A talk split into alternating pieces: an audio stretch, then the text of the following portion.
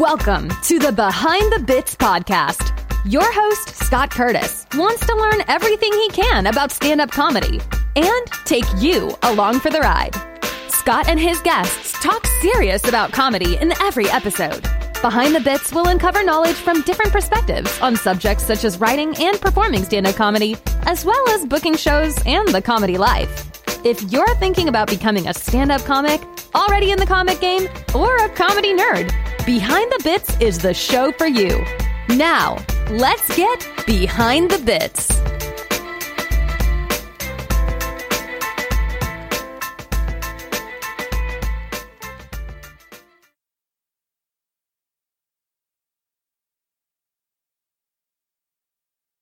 Hey, BTB buddies. This episode where I interviewed Dr. Peter McGraw was actually recorded before COVID 19 shut down the country, so there's no mention of that. Dr. McGraw is the co author of The Humor Code, which you can get on Amazon right now, and has a book coming out called Shtick to Business What the Masters of Comedy Can Teach You About Breaking Rules, Being Fearless, and Building a Serious Career. I've actually skimmed this book, and it looks like a really good book you guys are looking for things to do and read while you are shut in, and this looks like a good one. So check it out on Amazon. It's S H T I C K to business, and it is available on April 1st. So you can be an early adopter of this book, and if you like it, please tell your friends. Here is Dr. Peter McGraw. All right, we're back at the Behind the Bits podcast. I'm still Scott Curtis, and I've got Dr. Peter McGraw here with me. How you doing, Peter? I'm great, thanks, Scott. I know, I know, I can call you Pete because I uh, read your book. So, but I wanted to make sure I got the Doctor Peter McGraw in there, so people know I'm talking to an actual uh, PhD dude. So I appreciate. I need I cred. appreciate it. I, you know, I've I've tried to to um, move to Peter. If you know, when I turned forty, I thought, oh, you know, I, I'm an adult. I should be Peter, not Pete. Uh huh um, but it qu- hasn't quite stuck. Yeah, you know, you know, I've tried to go from Scott to Scott, and that hasn't stuck either. So, so just uh, some of the things I know about you just through uh, googling. You've got your PhD is in quantitative psychology and you teach a PhD course uh, in behavioral economics and uh, MBA course in marketing management at the University of Colorado Boulder. And you wrote, along with Joel Warner, The Humor Code, which is a very good book. Uh, as I told you, I'm about a third of the way through it, and uh, got some. I've got a few things to throw at you about that book and you've got a new book coming out. Uh, I, I'd like to kind of bookend the podcast with uh, with talking about the new book, and then uh, maybe as we as we uh, end the podcast, maybe mention it again because from what I have read from the draft you sent me, I think it's really really good because I'm in business and I, I think it really relates. Um, well, that's fantastic. So, first of all, um, I appreciate you um, actually reading that um, that book, The Humor Code, um, because I don't think a lot of people have. Uh-huh. so um, it's very nice. And and if you're enjoying it, you, sh- you, should give most of the credit to Joel Warner because he did the heavy lifting on yeah. uh, on the writing of that book, as you might imagine. Yeah, he's a he's a Denver-based journalist and, a, and an incredible writer. I really liked his point of view in that book. It was very good. That's fine. It's for the listener. It's um, the book's a kind of part pop science, part travelogue, part memoir that looks at the question what makes things funny. And we travel around the world. Um, but the way the book is written is it's kind of like a buddy road trip comedy, and um, it's told from Joel's perspective. So he he makes fun of me a lot. Yeah, he sure does. But the uh, the the new book, uh, I, I want to get into that first. Shtick to business. Can you can you give me a brief synopsis of this? Because I know it's coming out April first, and I want I want people to know what this is all about. Yeah, so the so the book's yeah it'll be available on Amazon April first. Um, you can go to petermcgraw.org for some other information, including um, I'm going to be offering a free workbook to work through some of the, the lessons in there. Mm-hmm. But the idea behind the book is it's a little different um, than what you might expect. So it's not a book about being funny. it's a book about thinking funny. That is thinking differently. Mm-hmm. And in it, I, I kind of pull back the curtain and take a look at the craft of comedy, um, and you know, do profiles and and uh, look at cases of the world's funniest people and mm-hmm. how they have these very interesting practices and perspectives that help them do an incredibly difficult task, which right. is create laughs on command. And then I translate those practices and perspectives into lessons for people like you, you know, people who um, are entrepreneurial, people who want to try to get ahead in business, people who are trying to improve their careers. Um, and so I, I, like to say it's uh, serious business lessons from the world's funniest people. Uh huh. Well, that's great. Um, I, I, talk about my podcast as serious talk about comedy, so it, it, fits well. Great minds think alike. Yeah, no doubt, no doubt. Um, as you did the research for this book, obviously you were looking at uh, different comics who, um, I guess, I guess the word the words that I always hear is stay in your lane. Um, and most of these comics, the way they broke through and got successful was by not staying in their lane. And and yes. can you speak to that a little bit because um, I think that's really important. Yeah, so if you think about it, so I have this saying, I teach an MBA course in marketing management, I teach a PhD course in behavioral economics, and, and you know, I say to my MBA students in particular, you know, I start my class, I say, business is hard, business is hard, business is hard. We have a tendency to think it's easy because we always see the successes and we don't see the 90, 95, 99% of companies and entrepreneurial ventures that fail. Mm. And, um, and you know what is also hard is comedy is hard. Right. right? It's cutthroat, it's difficult. Um, and in many ways, it's actually even more difficult than business, right? So Starbucks can sell you the same pumpkin spice latte every October mm-hmm. and you never get sick of it. You know, but Bill Burr can't tell you the same joke two specials in a row. Right. And so what comics are doing is they're they're living in a world where there's lots of competition for those jobs and they're in such uh, a state of um, creative focus because they need to pursue novelty unlike any other business that they um, the smart ones the good ones the successful ones do two things they think they they learn to see the world differently because they need to see the world differently in order to make those creative right. bursts of joy right that come mm-hmm. as a result of, of uh, jokes then they also need to break rules in order to make their way mm-hmm. and to be different and to be successful. And so there's a certain amount of kind of misbehavior that happens in comedy. Like if you play things nice, if you are, um, if you play by the rules, if you try to be like everyone else, you're not getting anywhere. Right. And my argument is that too much of business, as you say, stay in your lane. I talk about what I call the status quo bias. Uh-huh. Well, this is the way we do it. This is the way it's always been done. Well, if everybody thinks like that, now you end up having products and marketing communications that just all seem the same. Right. And and so can you think about creating products and, and marketing communications that are more like jokes, that is, that stand out from the rest? Mm-hmm.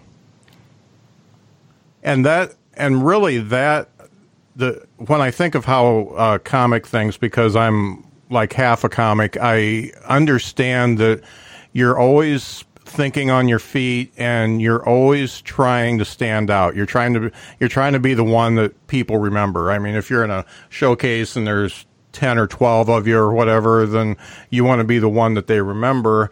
And uh, I guess it doesn't necessarily have to be like um, I guess out it do, it doesn't have to be outlandish. It doesn't have to be um, political or anything like that in the comedy world. It just has to stand out and it, and be yeah, different. Yeah. Yes. As I like to say, it has to be good. Yeah. Right. And and the issue is what what good is is that it solves it solves a problem in you know in a new way. Right. Things that are creative are original, appropriate solutions And by virtue of being a joke, it has to be creative mm-hmm. and then hence good. So I agree with you. It doesn't have to be outlandish. It just has to be different. Mm-hmm. And so, um, so the book, of course, is, doesn't just. It looks very heavily at stand-up comics, but it doesn't. Um, it doesn't focus exclusively on stand-up comics.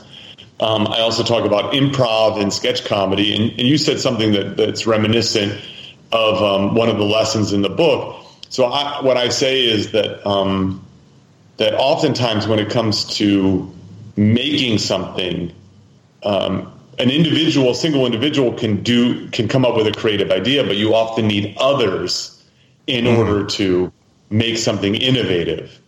And so now what's happened is you have to move from a place of um, of you know perhaps like misbehaving, thinking differently, breaking rules, um, to then stepping into a world where you need to get along with people. Right you know and so you need to find people who cooperate with you you uh-huh. know so you know, you're a podcaster you have a voiceover artist you need to get along with that voiceover artist right you yeah. know even if you have some creative differences and so on and so you need the voiceover artist because they're a professional they need you because they need work mm. and together you you want to come together and create something great yep and so um, one of the one of the things I talk about is I call it here here you know so it's um, H E A R H E R E, mm-hmm. um, which is how important it is to listen, you know, and how important it is to pay attention. And, and comics understand that because as they refine their jokes, they're paying special special attention to how is the audience reacting and then they're making slight changes, paying attention to how the audience is reacting. You know, making slight changes, paying attention to how the audience is reacting. Mm-hmm. Well, good product managers are doing exactly that same thing, right? You know, you right. launched this podcast. You're paying attention to what am I getting positive feedback about? What mm. am I not getting positive feedback about? Yep. So to the listener, like I can't help myself. You know, Scott had had uh, asked me to be on this podcast, and I, so I listened to some episodes, and I was like, "Dude, your intros are too long." Yeah. You know, like, and so, um, you know, if you're an improviser, you're making a scene out of nothing. Well, you cannot be standing in a scene as an improviser just thinking about what you're going to say next because your scene partner might be talking about how you're on a ship to Mars, a rocket ship to Mars. Mm-hmm. And you're thinking we're on a Boeing 747. Right. And so then you talk about the flight attendant because you weren't listening to your scene partner. Mm-hmm. And so um, you know, good business, you know, being a good manager, being a good founder, being a good CEO is not just about telling people stuff. It's also about hearing what they have to say, and especially when those people are the customers. Right. And so, um, and and the funny thing is, is you need to talk about ego there too, because um, I could have said, "Well, screw you, Pete. You know, I, I, you know, I really like my intros, and I'm going to do it that way." But I took you weren't the only one that said it, uh, so you know, I, uh, you know, I got a couple feedbacks that way, and guess what? You know, I, I, my ego's not so strong that I'm not going to change it. So you know, I made the changes. Indeed, look, I would say this: if you want to make art then you can ignore what the the you know what the audience says. Yeah. But if you want to make entertainment, right? Mm-hmm. So if you want people to to pay attention, then they get a say in it. Mm-hmm. You know, and so I, I, like to say that vaudeville was the first lean startup. Uh huh. You know, yep. and so it's just like it's like the world of business has been slow to this idea, but, right? But the idea of putting out a minimum viable product something that you are um, nearly embarrassed by, mm-hmm.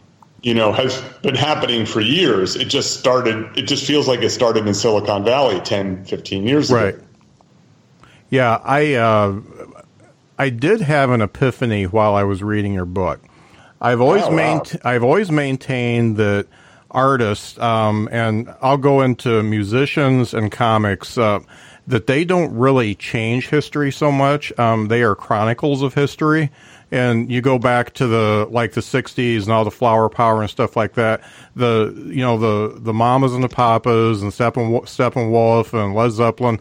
They didn't really change anything. They made good music that was showing what was going on at the time But in mm-hmm. your book, you totally turn that on its heel, and and then you go back to like Lenny Bruce. You know, he he was he was pushing the envelope, but he was talking about what was actually going on in the world at that time.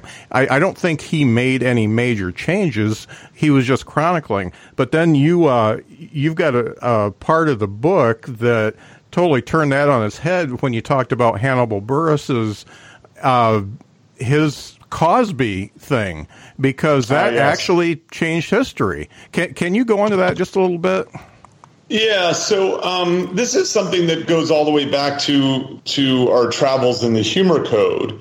You know, a lot of people, especially comics, like to think that comedy can can change the world.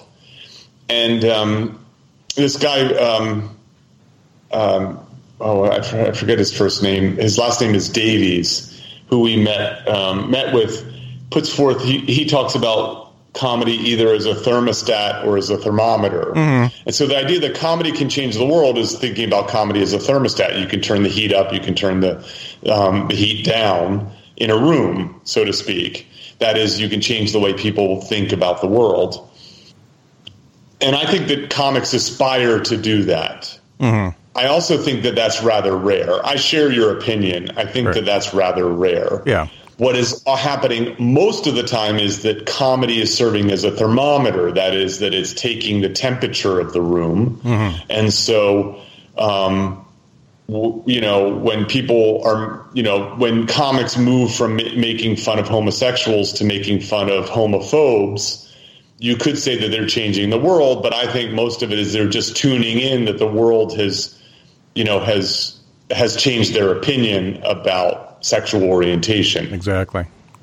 Now, that's not to say that these things are mutually exclusive. While I think that comedy is most often a thermometer, on occasion it can be a thermostat. Mm-hmm. And so, um, the anecdote that I that I have in Shtick to Business is about um, Hannibal Buress. So, you know, Hannibal Buress is probably be, uh, operates best as a stand-up comic. So he was a he was a writer in SNL yeah. and really couldn't get any of his sketches on TV. You know, he you can find him on the Eric Andre show playing himself, but you know he's he's a stand up comic and he's a good stand up comic, and he had been working on a bit where he was railing against Bill Cosby telling young black men how they should behave, uh-huh. like they should pull their pants up. Yeah, you know, and so this sort of you know this old this old comic, you know, kind of telling these young guys how they should behave.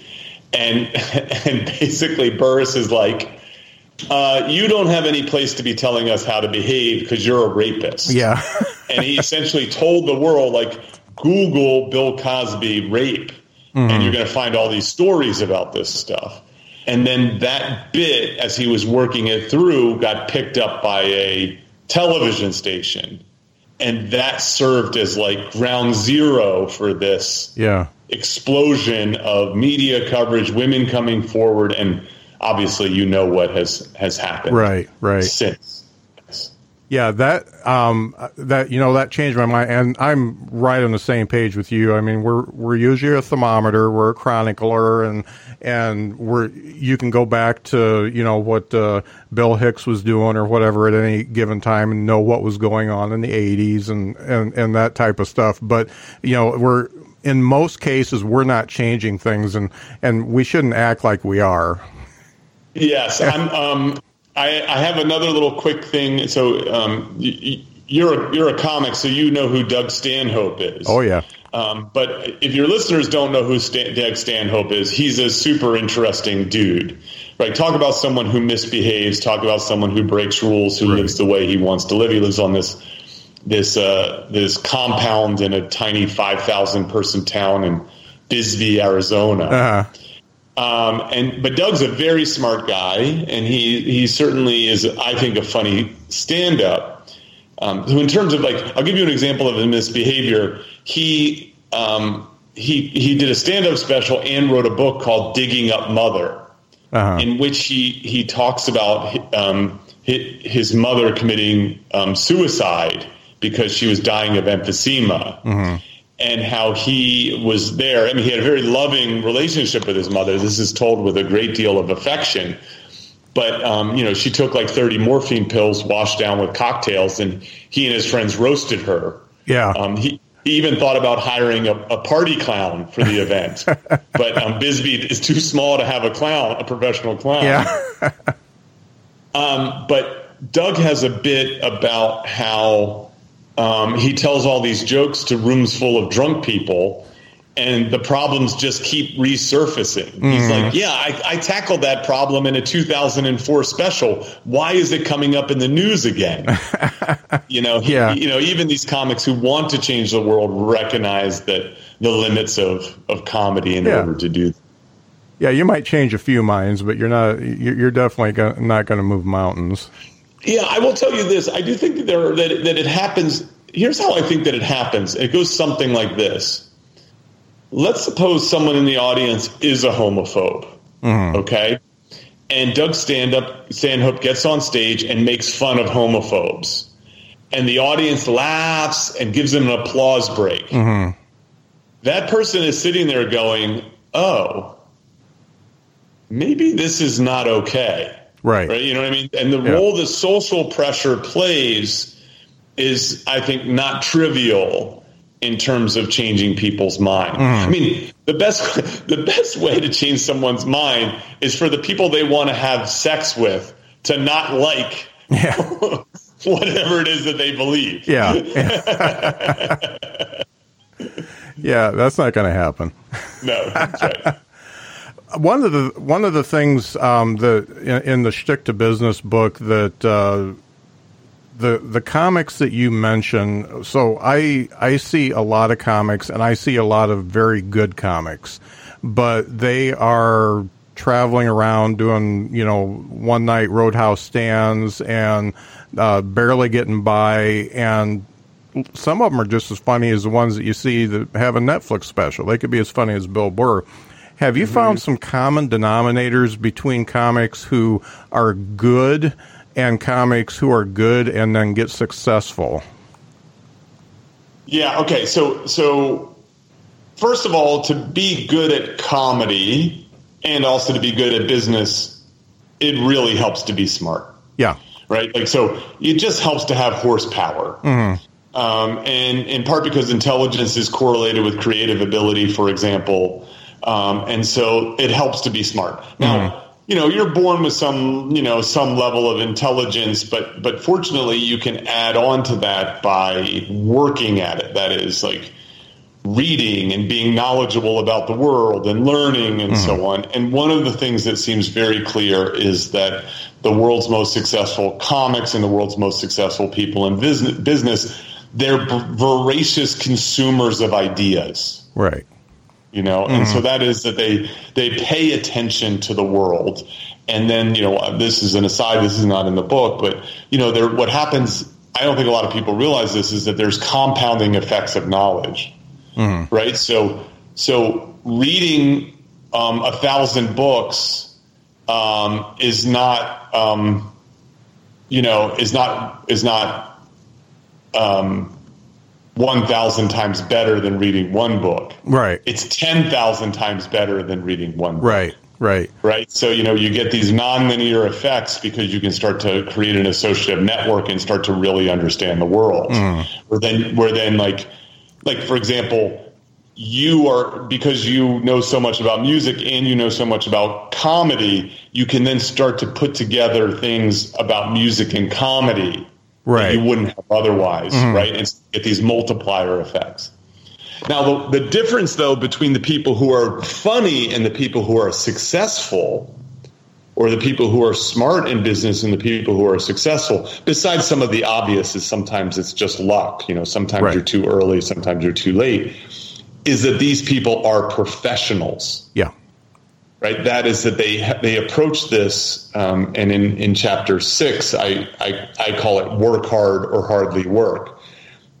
They have this craftsperson approach to making things amazing, and it goes something like this: um, A, you identify what are the most important tasks to do right so maybe if you're a startup it's about the code that you're writing for this this new program, platform, right. app, whatever it uh-huh. might be. Um, if you're a comic, it's obviously writing jokes mm-hmm. and testing those jokes.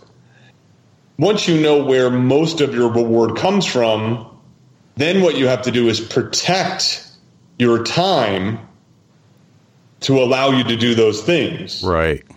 Right. So, um, you know, I'm never going to do a podcast during my writing time. Mm-hmm. You know, I mean, right. as imp- you know, podcasts are important for me in terms of getting the message out, but the writing is the most important thing. Um, and so, uh, so then you protect that time. You make that time sacred. Uh, next, what you do is you you work on this ideally daily. Mm.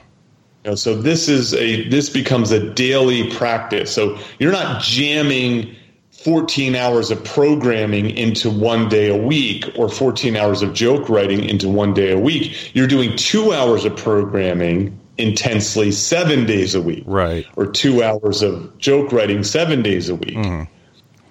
Um, and then one of the cool things, and I don't think people often get this message, is that at some point you release yourself from this task and you let yourself a do some of the other less important tasks that you need to to pay bills or whatever it is. Mm-hmm. and then some of it is is you do things that make you a better person uh-huh.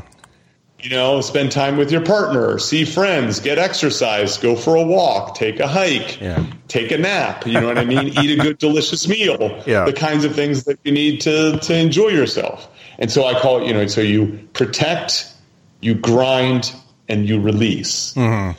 Um, and and so you know when you look at it, what are comics doing? Is they are um, they're working during the day to write their material, and they're they're going to open mics at night testing it, but they're also having downtime in between. Right.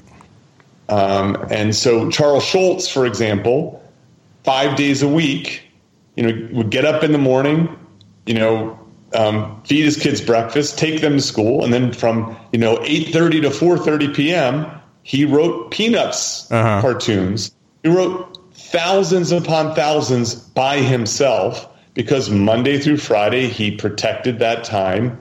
He ground. He was a grinder. But then when the kids came home, he became a dad again. Uh, yeah. you know, and so on and I think that a lot of anything that that's sort of worth doing in the, in a professional sense, you can approach it with that same craftsperson like mentality. Right. I think it's also important to um, constantly evaluate how you're spending your time so that you are able to carve out that time. Yeah, I, a personal experience, you know, I've I've got this phone and had a bunch of games on the phone, and I, you know, I played uh. those I played those games and I looked at it and I said, "No, I can't do that anymore. I've got I've got stuff to do." And you know, I just deleted them and moved on. Good for you. I'm happy to hear that. So I um I, I, like I have this other I have this other project that I'm I'm working on. Um, it's a new podcast and uh, it's called Solo: The Single Person's Guide to a Remarkable Life. So uh-huh. it's, it's it's for it's for basically it's a positive view of single living. And one of the principles that I put for, forward is to try to create more than you consume. Mm-hmm. You know, to turn people more into artists. Right. And so the problem is, is consumption's easy, yep. and it's often really good. You know, those games are made to capture your attention. Yep. And television and film and music has never been better in terms of getting you to just keep tuning in. Mm-hmm. And um, and so in that way, those those things are a lot like sugar you yeah. know, they're good in the moment but bad in the long run.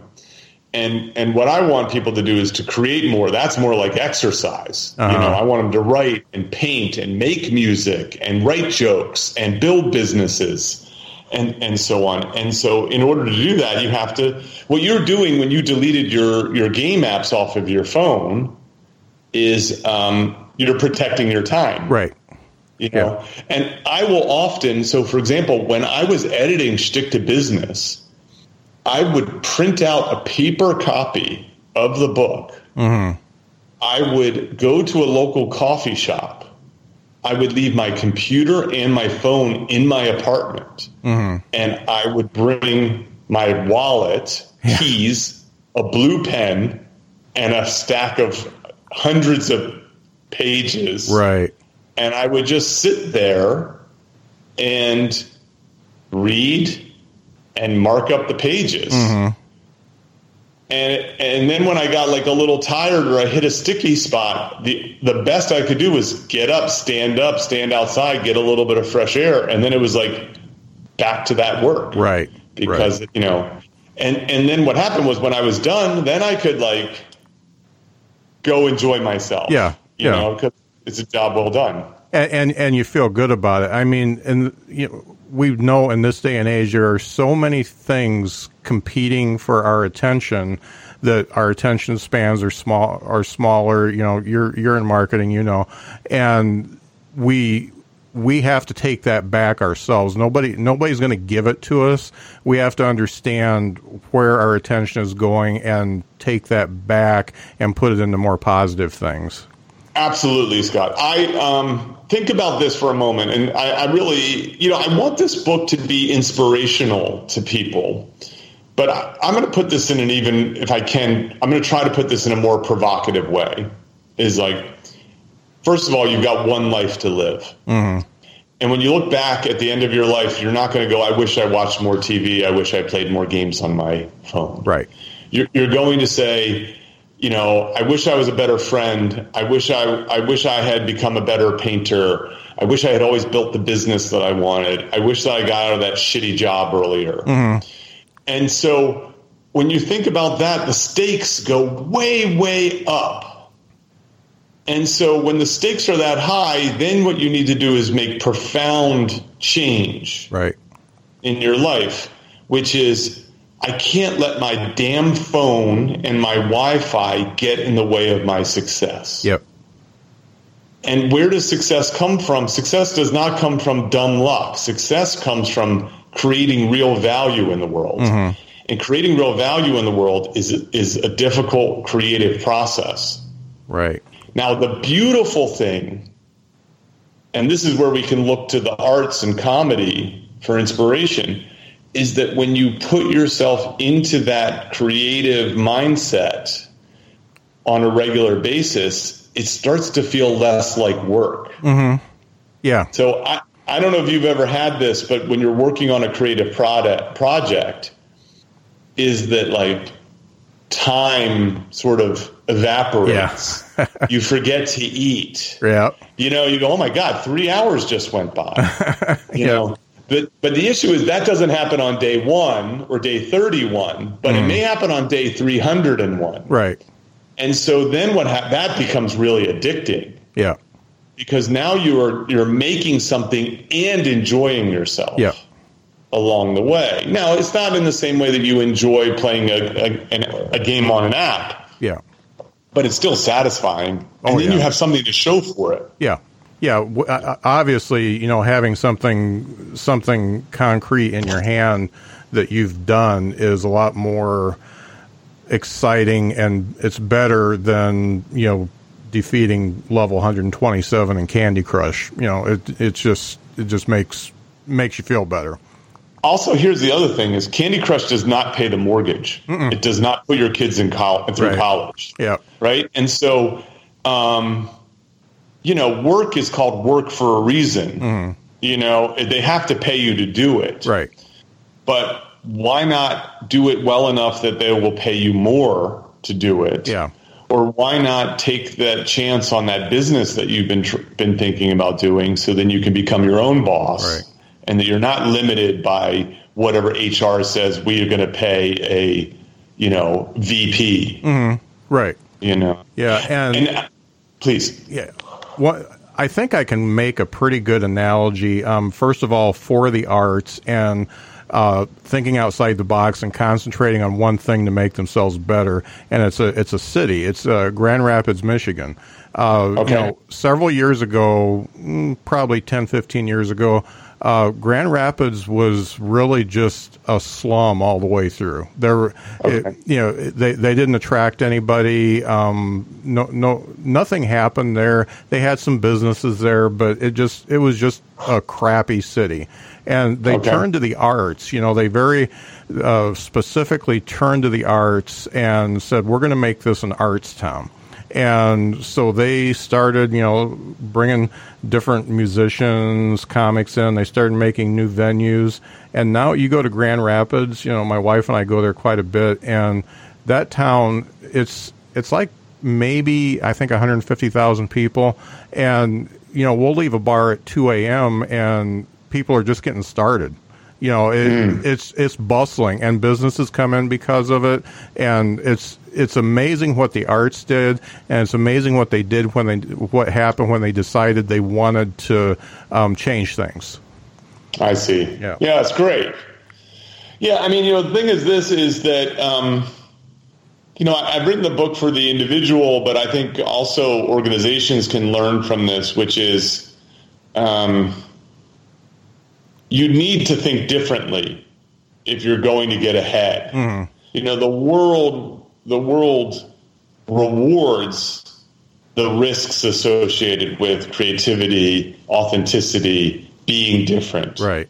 You know, like we don't need another competitor to Coca Cola. Right. Yeah. Right. You know what I uh-huh. mean? Like, if something's already being done a certain way, you know, um, don't you know by your competitors don't mimic it right mm-hmm. if you want to give people a reason to move and live and stay in grand rapids michigan you can't do the same thing that the next town is doing yep. because you don't have a reason to it right yep. so so yeah if you're like we're going to make this a vibrant cultural place for a smaller city. Mm.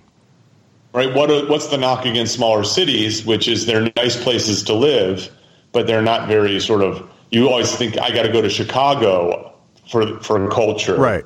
And if you give people culture in the town that they live in, then you attract people yeah. Who want culture. And mm-hmm. guess what? You know what? People who who want culture are the kinds of people you want in your community. Yep. yep. Very you know, true. and so now yeah. you have better dentists who live in your community, yeah. and you have better better insurance agents who live in your community, and better right, like, yeah. and it just and then it starts to build on itself. Yeah, yeah, and yeah. It's a neat example. It's a really neat example. I, I, I wish uh, the town next to me would uh, do that because we're we're a town of about you know Mishawaka is very small, but South Bend's about hundred thousand, and they could uh, they could do a lot better, and uh, maybe someday they will.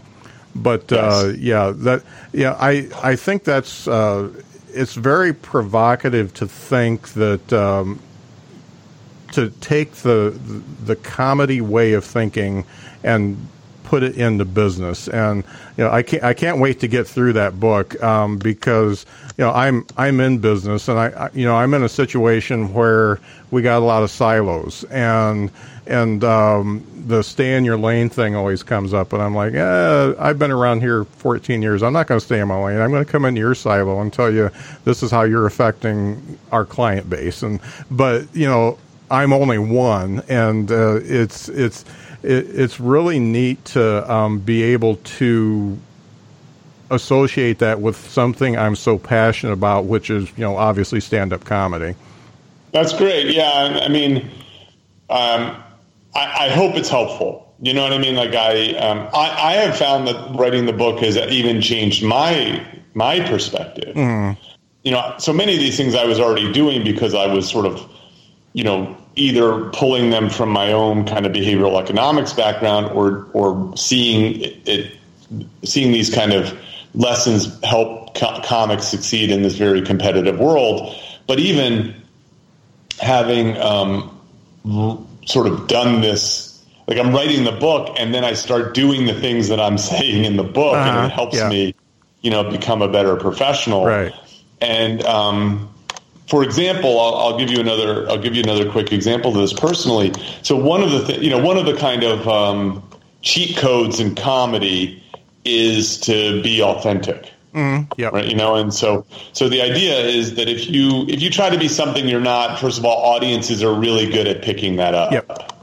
You know, and then the other thing is like when you are authentic to yourself about yourself, that's often new and novel and titillating to an mm. audience, right? Like yeah. people really like that. Yeah. I tell a, I tell um, uh, an anecdote about Hannah Gadsby. So mm. Hannah Gadsby is a, a, comedian. She had a very popular, um, and some people would say groundbreaking Netflix special in which she talks about feel, fearing that she has to give up comedy. And so, she, so for the first half of the of the Netflix special, she tells jokes. The second half, she foregoes the jokes in order to talk about her struggles, mm-hmm. uh, as a, especially as a lesbian, and how it doesn't it, it, it, doesn't feel good to her for her to self deprecate mm-hmm. yeah. in order to make in order to make comedy. Well, she closes that that Netflix special to a standing ovation. Mm-hmm and Hannah's never worked more in her life, yeah. right? Like she was, she just took, you know, this sort of step out of the stream approach that I like to say, mm. and has, um, and has kind of recreated her career. Well, um, what I have found with this um, new side hustle, this this project on single living, I've had to kind of reveal the thing that was sort of private about my life. Mm-hmm you know, which was about being a bachelor and the good, the bad, and the ugly of being a single man, mm. you know, never having married and never having children. I could tell. I can tell you, uh, Scott. I've never received as many emails, text messages, phone calls, social media messages from people saying, "Oh my God, I love this." Uh-huh. Like, you know what I mean? Wow, you are really you're a much better podcaster in that podcast than your I'm not joking podcast. Yeah. you know?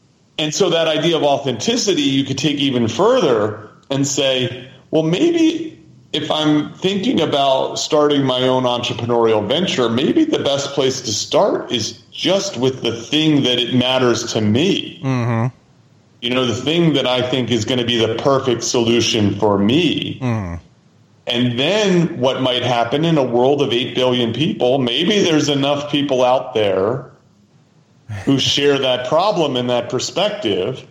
But because you did it for you, it's likely to be unique, right? right? It's likely to be authentic. Mm-hmm.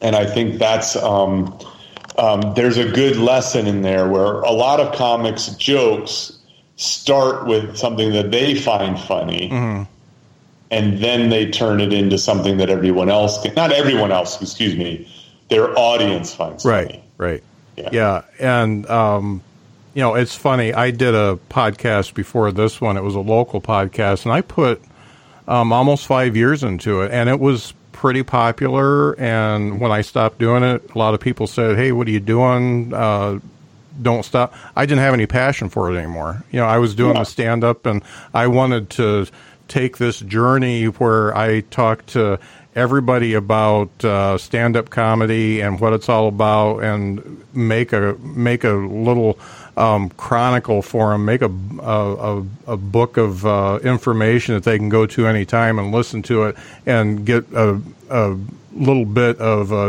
a nugget of information that they can take and be better. And let me tell you, I'm putting a heck of a lot more effort into this one than I did the last one. That's great. And also, you know, sometimes you have to, you know, so comics will one of the one of the things that I uh, I talk about in in the book in the Step Out of the Stream chapter is that comics will often embrace constraints in a way that um, that the average person laments constraints. Mm-hmm. So it goes a little like this, right? Like there's something um, that says, how do I say this right? um, you know, oh, you can't do that, right? Like, you know, so comics who decide to work clean uh-huh. are creating a constraint, and because they don't rely on f bombs for cheap laughs, it forces them to work that much harder on coming up with right with good material. Well, one of the natural constraints is I'm Chris Rock. I do a I do a Netflix special. Well, I can't go out on the road and tell those jokes again because my audience already knows those jokes. Yep it forces me to then start over mm. over again. Well, that's you have a podcast. The podcast is good, but you want to make a great podcast. Right. Maybe you need to to shutter the old, the good podcast and start over yeah. in order to make something great. It's very hard for people to kill their darlings. Yeah. You know, I've been, you know, they, they care about sunk costs, you know, and so on. And so, um, I, I, you know, this goes against people's instincts, which is sometimes you have to say no to things in order to, to yep. make room and space for, for things to be yep. to create. That's uh, yes. uh, that's an important point. Learning how to say no because I'm always a yes man, and and it gets me into trouble and Yes. makes me lose sleep. That's uh, and and it takes away from the things that I actually care about too. Indeed, no, no, yeah. That's the thing is like we have we have a finite amount of time and energy, Right. and so as I was saying earlier, what is the most rewarding ways to spend that Yeah. time? Um, and because you get one life, Yeah. And because I what I want people to do is I want them if they want to climb the corporate ladder, I want to help them climb the corporate ladder. If they want to start a, a new business, I want them to start a new business. If they're going to get out of a shitty job, I want to help them get out of a shitty job. Yeah. Um, I just think it's fun that we can look to these kind of misfits, these people who wear cargo pants to work, Uh-huh. as Yeah. inspiration and for ideas in order to do that. Right. Because one thing about those those folks, most of them live life the way they want to live their lives. Yep. And I find that really inspirational. Yep. And you have to respect it, uh, Yeah. e- even even if you don't like it. And uh, I know we're coming up against. Uh, I mean, you're promoting this book like crazy. We're coming up against time.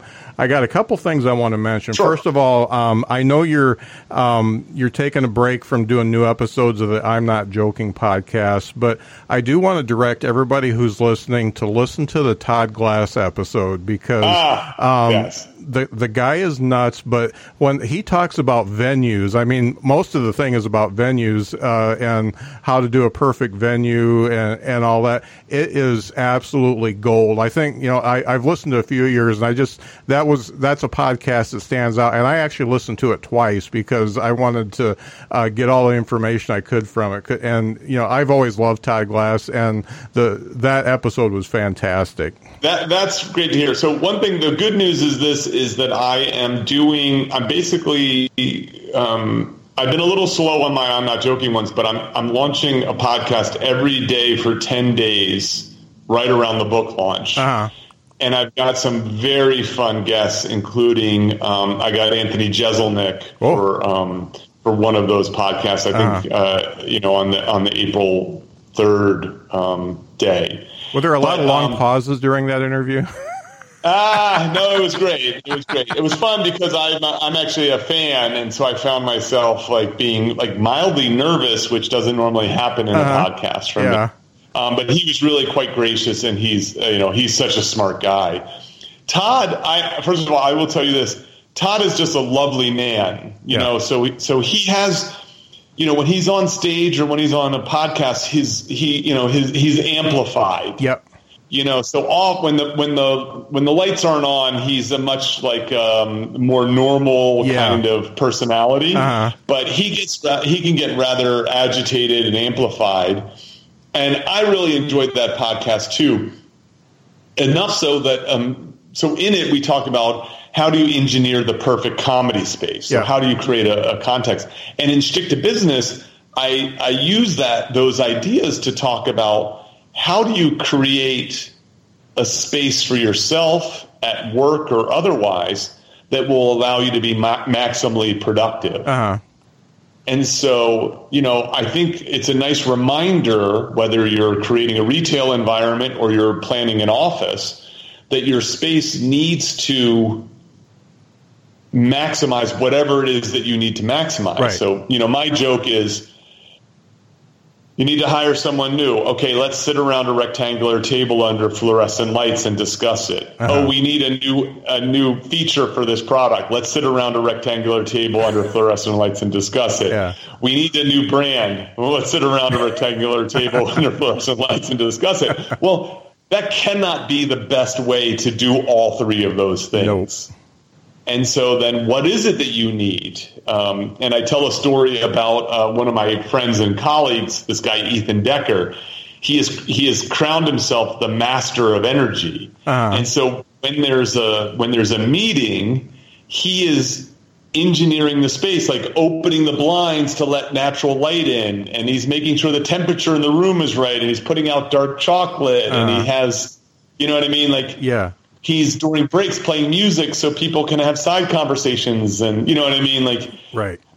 you know and all of that is exactly the same Yep. kind of not it's not it's not the same way that you create comedy but it's around the same principle which is we have a goal and let's make a context Yep. that maximizes that goal. Yeah, that makes a lot of sense. I mean, I do my Yeah. best thinking in shitty bars, so you know that's and um, that that's just the way it is.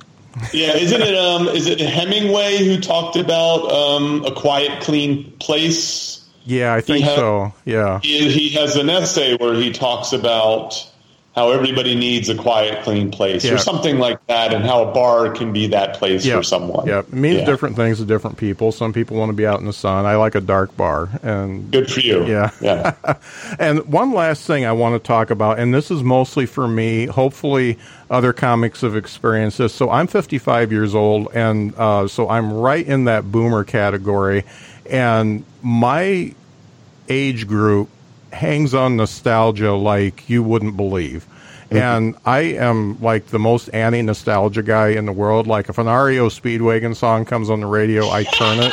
You know, I'm always wanting to go forward. I want to learn new stuff. I want to hear new music. I want to listen to new comics and stuff like that. So I've I've done this joke about a million different ways, and Okay. um, it almost universally bombs and I want to make it work somehow, but I don't know if I can. So basically, I talk about nostalgia and um, how everybody in my age group thinks that Led Zeppelin is the end all be all band, and they compare everybody to Led Zeppelin. They listen to Led Zeppelin all the time, and then my punchline goes to the effect, you know what? Led Zeppelin was a great band. I've listened to a lot of it, but I've listened to enough Led Zeppelin. I've turned it off, and you can too. And your your reaction is exactly the reaction I get from crowds. I, I obviously do it better, but it's so funny how people hang on. And being in marketing, you, probably understand if you're marketing to my age group that people hang on to that nostalgia so much, and it keeps them from moving forward in, in their life and and making good changes. And I just you know I the, and that's the reason why I wrote the joke in the first place, so people could uh, maybe say, "Hey, you know, maybe I am hanging on to that too much, and you know, I, I should burn my REO Speedwagon T-shirts and all that kind of stuff." But you know, how, how does nostalgia play into you know marketing, comedy, business, all that? All right, so that's interesting. So, so first of all, I think it's funny uh, that you're trying to create a thermostat joke, Uh huh. All right, versus Yeah. a thermometer joke. Yeah. Um, I I actually don't dislike your premise for this idea. Like, so I like the idea that of taking something that everybody thinks is good and then pointing out how it's bad, or taking something that everything that people think is bad and pointing out how it's good. Right. So that's the that's the classic. Um, and, and I write about this in Shtick to Business. That's the reversal. You Right. know, everybody says go, you say stop. Everybody says stop, you say go. Yeah. And there's a chance for for some some comedy in that. Now, of course, the thing is, this is that um, just because you're doing a reversal doesn't mean that it's going to be funny. Right. That's where the that's where the creativity and artistry comes in.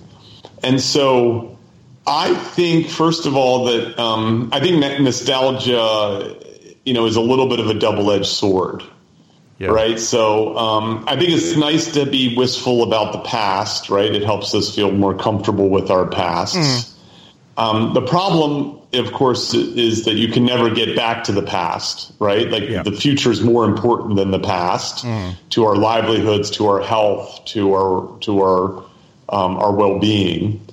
Um, the other thing is is that the past, and I, I feel comfortable in saying this, the past is never as good as we remember it. And, and the re- right the reason is is that the passing of time helps to dampen all the negative things. Like I like to say, the '80s sucked. Uh-huh. Like let's stop romanticizing the '80s. The economy was trash. Yeah. The fashion was bad. And yeah, you know, like we do remember the good songs, but no one. Part of the reason why we think '80s music is so good is because we never hear the bad songs Yeah. right? You know what I mean? Like, right? So even even Led Zeppelin has bad songs. Oh yeah. But we only hear the good ones, right? Because they're the ones who stand the test of time. Yeah. So, so on one hand, I do think that nostalgia is an opportunity because, again, it helps us feel good and helps us feel good about the past. Um, but I think that it gets in the way of progress, Yeah. you know, in, in that sense, you know, which is which is like you could spend the rest of your life listening to Led Zeppelin, and that music is quite fine, it's quite good. Um, but you're missing out on opportunities for a lot of other good music, even music that was influenced by Yeah. Led Zeppelin, Yeah. right? Like Yeah. you know what I mean? Like you know, so there's some chance that that you know innovation has happened, um, and that some things that are new and novel are valuable. Now, what I can't do is tell you how to um, make that joke work, but I would tell you that you shouldn't give up on that joke yet. I think that the premise is right, but there's probably a different approach that feels less threatening. So, for example, you know, like, is there? I'm just spitballing here. This is this is um, this is what comics do all the time, Yeah. right? You know, which is like, oh, well, maybe there's another way to show how you give up other things about the '60s and '70s, right? You're not wearing bell bottoms anymore. Yeah. You know what I mean, right? Like, you know, you you know you now um, shave your bush, and you didn't do that back then, Uh-huh, yeah. right? Like, there might be a way to get a lot of laugh lines around the idea, and you never have to tell people you should stop listening to Led Zeppelin, Right. Rather, you could you could point out, you know how peculiar it is that you still listen to Led Zeppelin, and you do almost nothing else Yeah. that you used that used to be done in the '60s, Right. Right. Yeah. right? Like I don't know, it's just an idea, right? Yeah. Like you know, you don't drive those cars; those cars are death traps. Yeah. You know what I mean? You don't put uh, you don't put leaded gasoline in your car anymore. That's terrible for your environment. Yeah, You know what yeah. I mean? Like you know, so I would say like keep fussing with it Yeah. um, because again, I think that, that there's a kernel there that that there's. Uh, um, and by the way, no one will ever be as motivated to tell that joke well Yeah. as you. Yeah, yeah. Yeah, I definitely own it, and I, I think you're right. I think that that's always been a single punchline joke, and I think if I put multiple tags in there, it um, first of all will soften the blow, and uh, also get them to where they're not as threatened, and uh, and and Yeah. uh, work, it'll work with all ages of audience. Young people usually get it, but uh, when you when I do it in front of people my age, which is usually who I'm playing to, it just doesn't work. Yeah, I wonder if there's. Um, yeah, I don't know. I, I, I, you know, I'm not a comedian. I spend a lot of time with comics and I study their process, but I, I don't have the. If I ended up becoming a comic, I'd have to become kind of a um, a grinder. You Yeah. know what I mean? Like where I just need to work, work, work, work because Yeah. I, I don't always have the best instincts when it comes to writing writing material. Right, right. Well, Peter, we've uh, we've talked for a while here, and it's been wonderful talking. Uh, I want to make sure that our audience understands what you are doing. Okay, first of all, we got the humor code, which is available now. Um, Yes. I like the book. You should read it, um, and you should um also uh, get the audio book because that's how I'm going through it. so, Fun. Yeah, Yeah. it's a fun. You know, uh, as a as a quick aside, the the voiceover artist who does the the Humor Codes audio book is in the movie Caddyshack. Oh, he okay. is one of the he's one of the kids who basically there's a there's a classic scene with Bill Murray telling a story about playing golf with the Dalai Lama, Yeah, and he's sort of uh-huh. holding a pitchfork and kind of has this kid cornered uh, that kid grew up to become a voiceover Oh, actor. This guy cool. Peter. Yeah. That's the guy. It's a funny little thing. That's really cool. And then, uh, okay, April 1st, Shtick to Business comes out. Um, can we pre order that on as Amazon now? Uh, it will be up shortly. I don't know when this great. podcast is going to come out, but by the time it comes out, it probably be ordered. But I asked people to buy it on April 1st if they could. Okay, And, excellent. and please rate reviews. I'm happy to, if you Yeah. like it, please leave a review. That Yeah. matters. Well, I'm gonna I'm gonna make the purchase and I'm gonna leave a review, so that's great. And also, um, make sure you subscribe to the I'm Not Joking podcast. As Peter said, he's got some uh, uh, a bunch of episodes coming up, including Anthony Jeselnik, and um, you know I'm going to be um, glued glued to my car speakers when I listen to that one. it's a good one. Yeah, I really appreciate you being on the podcast, Peter, and uh, you know I wish you the best. I I've been inspired by what you've written, and I think you're doing great stuff. I really appreciate it. I, I wish you the best, and uh, I'm thrilled that you're doing this podcast, something that you feel energized and excited about. Right. Well, thanks a lot. Cheers. Appreciate yeah. it.